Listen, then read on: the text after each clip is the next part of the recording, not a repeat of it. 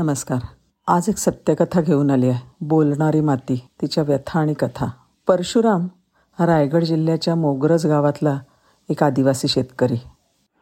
एक एकरच्या शेतामध्ये आतोनात कष्ट केले तरी वर्षभराचं धान्य शेतातून निघायचं नाही. कुठेतरी काहीतरी चुकतंय हे त्याला कळत होतं. काय करायला हवं ते काही त्याला उमजत नव्हतं. देवानी बुद्धीचं दान भरपूर पदरात घातलं होतं. निरीक्षण शक्ती अफाट होती आणि कष्टाला गडी बिलकुल मागे सरणारा नव्हता. मनामध्ये प्रश्नांचं मोहळ उठलेलं असताना त्याला एक शास्त्रज्ञ भेटला. शेखर नाव त्याचं. मातीला सुदृढ करण्याच्या वेडानं झपाटलेला. त्यासाठी प्रयोगांची मालिकाच त्यांनी कित्येक वर्ष त्याच्या शेतावर उभी केली होती. आणि मातीच्या कमी झालेल्या उपजाऊपणाचं उत्तर त्याला बाकी सापडलं होतं. तुला अन्नधान्याच्या बाबतीत स्वावलंबी व्हायचंय ना? मग जमीन नांगरू नकोस. हीच जमीन तुला दुप्पट तिप्पट उत्पन्न देईल बघ. आता हा भला माणूस काय बोलतोय? हे पटत नसलं तरी परशुरामचं कुतूहल नक्कीच आळवलं गेलं होतं. एका संध्याकाळी थोड्या जागेत प्रयोग करून पाहू की काय? अशा विचारात असताना शेतातली माती त्याच्याशी बोलायला लागली. लेकरा कष्ट करून सुद्धा तुला पुरेसं अन्न पिकत नाही ना? मला कळतंय ते पण मी तरी काय करू? धानाचं चांगलं पोषण करू शकेल एवढा कसच नाही राहिले रे मा कडबडून परशुराम म्हणाला. म्हणजे काय गमाय हे बघ तू जंगलात जातोस ना. तिथली झाडी कशी खुशीत असतात. त्यांचं भरणपोषण कोण करतो? मला नांगरतोस कुळवतोस चिखळणी करतोस बी पेरतोस तीन तीनदा खतही घालतोस. होय ना? मग सांग ना मला माय पिकं चांगले येण्यासाठी हे सगळे उपचार आणि खतं घालायलाच हवीत ना? नाही रे बाळा तेच तर मी सांगते. हे बघ बाळाच्या आईला आधी उपाशी ठेवायचं आणि मग ती अशक्त झाली म्हणून बाळाला डब्यातलं दूध द्यायचं. त्याच्यासारखंच झालं बघ हे. बाळाची जर जोपासना चांगली व्हायची असेल तर आईची प्रकृती चांगली हवी ना? खरं आहे ग तुझं म्हणणं.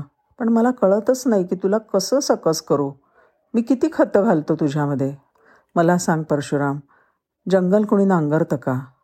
नको नांगरूस मला.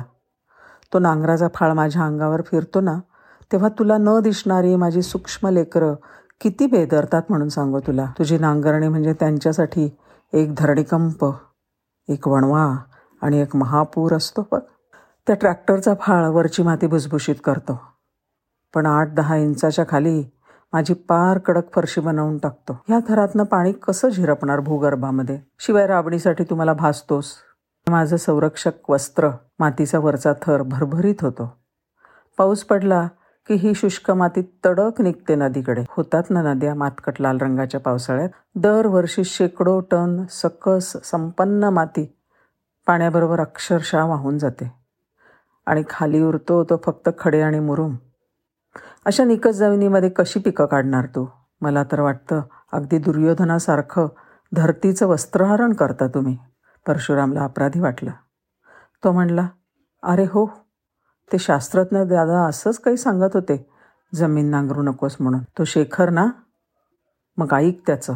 त्या माझ्या लेकाला देवाने माझ्या संरक्षणासाठीच पाठवले बघ. धरती माता बोलली. आणि दादांच्या सल्ल्यानं परशुरामनं बिना नांगरटीची एस आर टी पद्धतीची शेती सुरू केली. त्यांनी अगदी जशी सांगितली तशी. त्या तंत्रात कुठे आपल्या मनाने फेरफार केला नाही. मातीसुद्धा कार्बननं समृद्ध व्हायला लागली. आता त्याची तजेलदार पिकं वाऱ्यावर डोलायला लागली. सशक्त आईची सुदृढ लेकरं कीटक रोगांचा आपला आपण सामना करायला लागले. शेतात कुठे पिवळा पट्टा नाही का कुठे खुरटी रोपं नाहीत? उत्पन्नसुद्धा दुपटीपेक्षा जास्तच पदरात पडला. रोपं म्हणायला लागली वारा कसा छान खेळतो आमच्याशी. आणि मुळांमध्ये गांडुळं गुदगुल्या करतात. आमचे सूक्ष्म मित्र आणि बुरशी आमच्या जेवणाची उत्तम सोय करतात. आणि जेवणसुद्धा कसं? हवं तेव्हा हवं तेवढं भुसभुशीत माती पुरेसा ओलावा त्याच्यामुळे दळ दणकट मुळं थाट असतं बरं का आमचा. का नाही आम्ही उफाड्याने वाढणार? बरं झालं. परशुरामबाईन भाऊंनी दादांचं ऐकलं आणि आमचं नशीब फळफळलं. आर्थिक संपन्नता आणि सामाजिक उंची गाठलेले परशुराम भाऊ सांगतात माती न नांगरण्याच्या S R S R T तंत्राने आम्ही आर्थिकदृष्ट्या सक्षम झालो. ह्या तंत्रामुळे आमचा वेळ श्रम पैसे पाणी बियाणं खतं स कीटकनाशकं सगळी वाचली. आणि शिवाय उत्पन्नही दामदुप्पट मिळालं.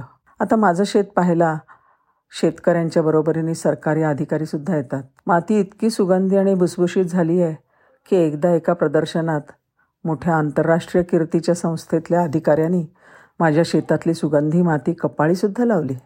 तुम्हाला सांगू का? मला वेगळ्या वेगळ्या गावी आता एस आर टी तंत्राची माहिती देण्यासाठी बोलवतात. एवढंच काय पण दादा मला व्हिडिओ कॉन्फरन्ससाठी सुद्धा बरोबर घेतात. मला मिळालेल्या एस आर टी तंत्राचा वसा मी माझ्या शेतकरी बांधवांना देतो. ते सुद्धा संपन्न होतात.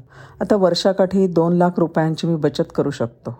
भाजीपाला वाहतुकीसाठी एक छोटी मालभाऊ गाडीसुद्धा मला घेता आली आहे. आणि शिवाय आम्हाला काही पुरस्कारसुद्धा मिळाले. आम्ही सगळेजणं आणि आमची काळी आई खूप आनंदी झाली आहे. आपणही समजून घ्या ना हे तंत्र. वापरून तर बघा. आपणच काही बाई करून नाराज केलेल्या निसर्ग देवतेला सगळे मिळून प्रसन्न करून घेऊया आणि सगळे सुखी होऊया. धन्यवाद.